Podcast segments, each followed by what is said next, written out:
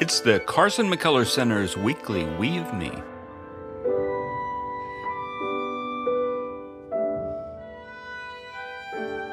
This is the first of two episodes based on our interview with quilter and former McCullers Center director Cathy Fussell and her husband, artist and folklorist Fred Fussell. A quilter for more than 50 years, Cathy Fussell maintains a studio in Columbus, Georgia, where she produces both hand quilted and machine quilted pieces. In 2011, Cathy retired from a 28 year career teaching literature and composition, first at the high school level and later at Columbus State University, where for the last eight years of her tenure, in addition to teaching, she directed the Carson McCullers Center for Writers and Musicians. Since her retirement, Cathy has been able to devote herself full time to quilting. She particularly enjoys incorporating literary and geographical themes into her quilts. Cathy's husband, Fred Fussell, is a writer, folklorist, curator, artist, and photographer. He has curated, among other exhibitions, the exhibits at the Ma Rainey House Museum in Columbus, Georgia. Cathy and Fred are also the parents of Jake Xerxes Fussell, a singer and guitarist who plays folk and blues music with a focus on traditional Southern folk songs, and Colter Fussell, a textile artist and painter living and working in Water Valley, Mississippi. This segment of the interview has been edited for time and content. All right. Well, um, like I said, I wanted to talk to you guys some about the arts and Columbus. And uh, the first thing, the first question is you live in Swift Mill, one of the many former textile mills in this town that has been converted into residential and multi-purpose uses, like the one I live in, the Eagle and Phoenix. Um, and you both live and do creative work in that space. Uh, the studios of Bo Bartlett and Betsy Eby are on either side of you, I guess. Yeah. And I think Najee Dorsey, I, didn't I hear that he's back uh, using a studio? He's not here anymore. He, he came and went and came and went, but he's not oh. here now. Okay. But, no, well, he is here is uh, Henry Kramer. Oh, is that right? Yeah. Okay. Mm-hmm.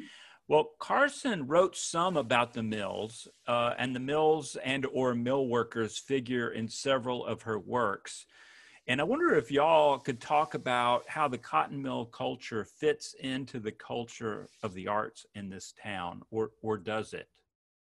Let me start by saying that the cotton mill schedule used to determine the daily schedule in this town and the annual schedule in this town. You know, the shifts were seven to three and three to 11 and 11 to seven. And I can remember, uh, and I grew up in Buena Vista, 35 miles away, so I didn't grow up in Columbus proper. But when we ever had any bad weather, uh, on the television you would hear, oh, such and such, seven to three shift at Swift will be delayed today, or 11 to seven at Eagle and Phoenix will not run tonight. And um, then there was the mill whistles, you know, the whistle blew every, right. at every shift change. And then on an annual basis, the mills had, uh, when did they have off? They had off the week of the 4th of July. Two weeks, usually in the first two weeks of July and the first two, and the second two weeks of December. Yeah. So unpaid leave. Yeah, unpaid leave. Uh, but it meant that town looked different in that people who had you know, the, the daily schedule wasn't the same as it had been when the mills were operating. So that didn't have anything much to do with the arts, but it it's a little and, and of course there were these big huge buildings and smokestacks all over town and uh, the mills just really defined the, the, the schedule and the landscape of columbus as far as the arts go indirectly the mill had a huge influence on just the whole culture of the community. One little part that I think some people don't realize is that there was a big influx of people from lower Alabama, from LA, from down mm-hmm. home to mm-hmm. work in the mills in the 1930s when everybody was, people on the farm, the boll weevil had visited, and people in lower Alabama were desperate for work. And just throngs of people moved up the river to Columbus. Yeah. So they brought that lower Alabama culture with them. And it's still, you know, there's still some of that in Columbus. People talk about going down home and they talk about going to Dothan. And so, you know, when you got a group of people moving in and they're bringing their music with them and, and, and their stories with them, I certainly think that that influx of people from downriver uh, had a big influence on the folk culture of Columbus. I don't know the, about the fine art culture, but the folk culture. Mm-hmm. And then yet another way to think about the mill culture and its impact on the arts in Columbus. You know, art comes out of oppressed and repressed people. Mm-hmm. And, and we certainly had with the military and mill workers here in town, we had people who, and women, we had people who were oppressed and repressed, and uh, that's the stuff of art. I think you already uh, presented a kind of answer uh, to this, Cathy, talking about oppressed people produce art. But one of the questions that I've asked a couple people, uh, Jonathan Samuel Eddy, Natalia Temeskin, you know, both of them, people, artists who grew up in Columbus, it's amazing uh, to me the number of writers, artists, musicians who came out of Columbus. I mean, yeah. your whole family, for instance, uh, but you know, Carson McCullers, Amy Sherald, Alma Thomas, Ma Rainey, Darby and Tarlton, Blind Tom Wiggins, Nunnally Johnson, Chet yeah. Atkins, Bo Bartlett. And then if we just moved, you know, uh, that's, that's, just awesome. Columbus proper. There's Eddie Martin and Precious Bryant and Butch Anthony, all that. So what do you think?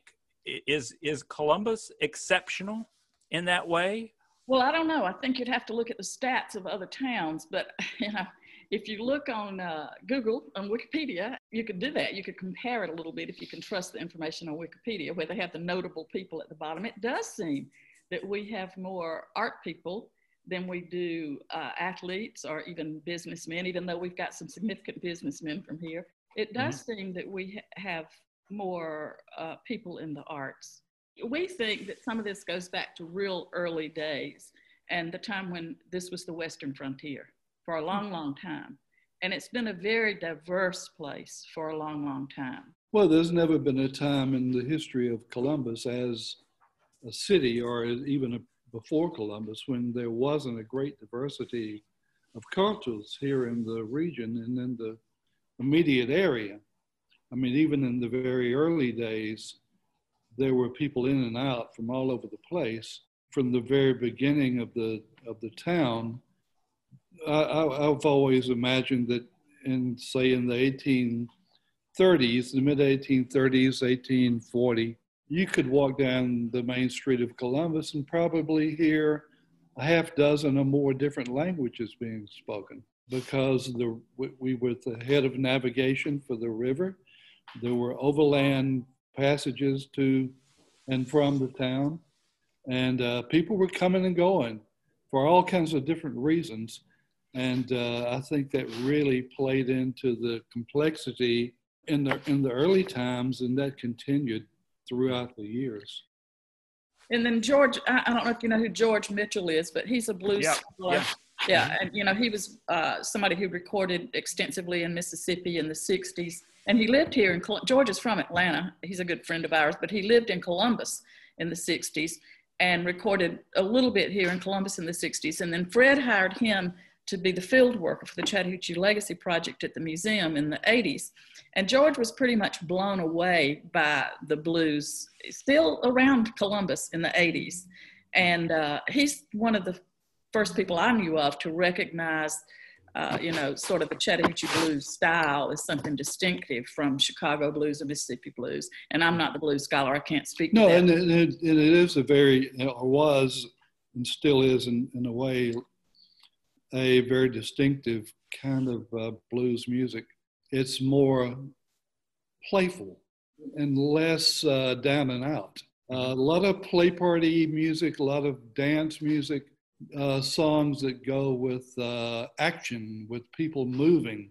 W- one of the things that's not well known at all is that there was a pretty close connection between the music here in the Chattahoochee Valley and that along the Georgia coast where there were fife and drum bands, for mm-hmm. instance. And of course, those show up in Mississippi too later, but they were here earlier. There were certain kinds of music that that came along that sort of were identified with certain mm. holidays, uh, New Year's Day or New Year's Eve, Christmas music, uh, but not necessarily religious Christmas music. It was mm-hmm. more frivolous kinds of uh, stuff.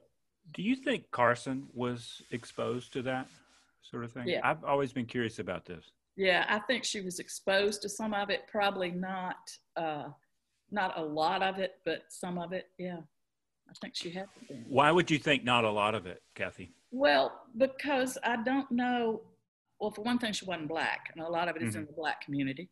Mhm. And she lived in the city, and a lot of this is going on in the, out in the countryside. Carson grew up in the country club neighborhood. You know, she Yeah. grew up over there in the insulated neighborhood where the woman who said, "I don't know where Lula Carson got her characters." Yeah. live. I just don't think she w- was, exp- and I don't think her, she and her family socialized outside their family a lot. Well, Uh, I have a couple of questions about that. Well, one is I, I have recently, you know, learned to play uh, on guitar, not well as I as with all the songs that I play, but uh, I've uh, recently learned to play Columbus Stockade Blues. Correct me if I'm wrong, Fred, but I think that the date on that the recording is like 1924. That sounds right. Yeah. And I mean, that was a song. So so Carson would have been a little girl when that song was first, I guess, written and recorded, you know, during Tarlton and Darby's heyday. And then of course in the folk craze of the 50s, late 50s and, and early 60s, I mean, everybody recorded it from the Kingston Trio to Bob Dylan and Doc Watson and Willie Nelson. I mean, I, I just I'm just curious. She had to have heard it. She had to have heard it. And you know, they performed down in the band shell at Lake Bottom at one point. Right. I know Oh, about that. But that was that was much later, I think, Yeah, wasn't I it? think so. Yeah. Yeah, but I was just always curious to me what Carson would have thought about that. I mean, she, you know, she got that musical training, and I think her mother wanted her to be involved in the fine arts, and clearly she had a real interest in that. I mean, she was reading the Russians and, uh, you know, had a great love of classical music and all of that. But I've just always been curious about. Well, I'd, I'd, I'd say she was astute, and she probably uh, made it her business to kind of sneak around and see some of the. Oh yeah. I remember uh, Norman Rothschild telling me that he and Carson would sneak over to Phenix City just to see what was going on. You know, and if she was doing that and she was going to the fair, particularly or maybe specifically to take a look at the freaks at the fair, uh, you know, she was uh, searching, she was seeking that kind of stuff out. And what about you, Cathy? What do you want to read? I want to read. It was the year when Frankie thought about the world from Remember Okay. the Wedding.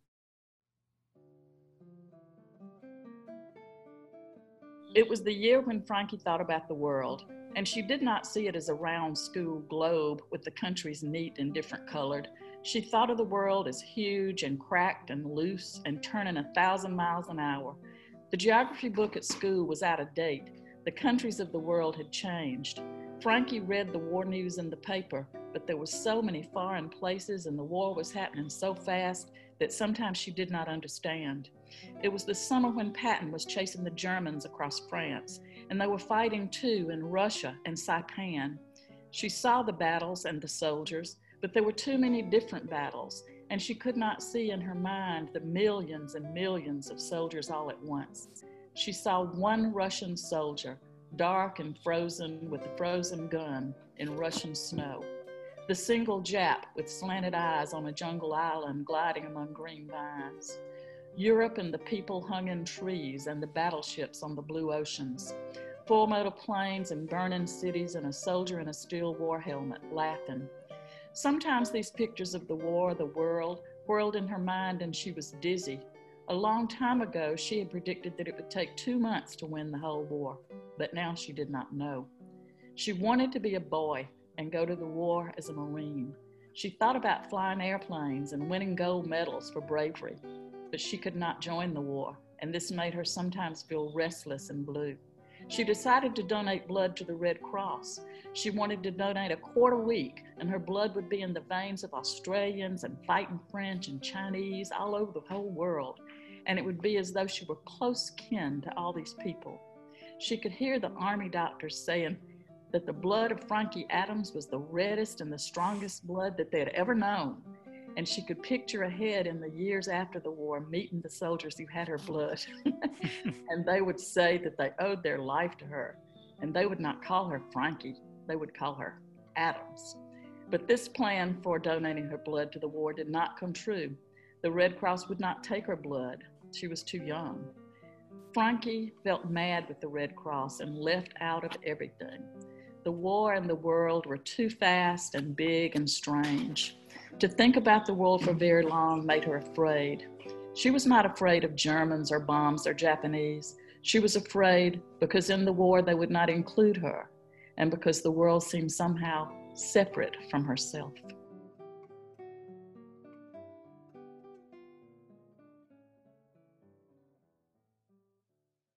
Why that uh, passage, Cathy? Well, I, I, just I like Frankie. I just like it, but I also thought it was pertinent. I mean, right now the world is all askew and askance, mm-hmm. and here we are trying to find ourselves in it, trying to observe it, and trying to find our place in it.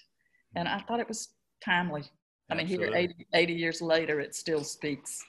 Well, you know, that's been one of the themes uh, of these interviews for the podcast that we talked about. Carlos Souza and I talked about it a lot, how relevant Carson McCullers is right now. Yes, in terms of race and gender and worldview yeah. and class, even though we don't talk about class as much as we need to.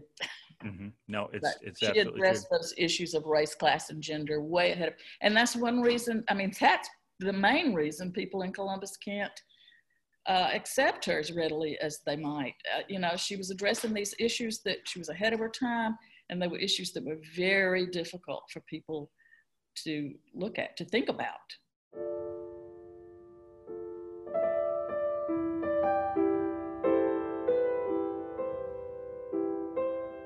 Thank you for listening to this episode of the Carson McCullers Center's weekly We of Me. If you enjoyed this episode, you can find more at mccullerscenter.org or follow us on Twitter, Instagram, and Facebook. This podcast was brought to you by Columbus State University's Carson McCullers Center for Writers and Musicians and by Columbus State University's recording studio. The music you heard during the intro and outro was written by Lilia Uge in honor of Carson McCullers' 100th birthday on February 19th, 2017. I'm Nick Williams, technical director for these podcasts, and I hope you have a great day.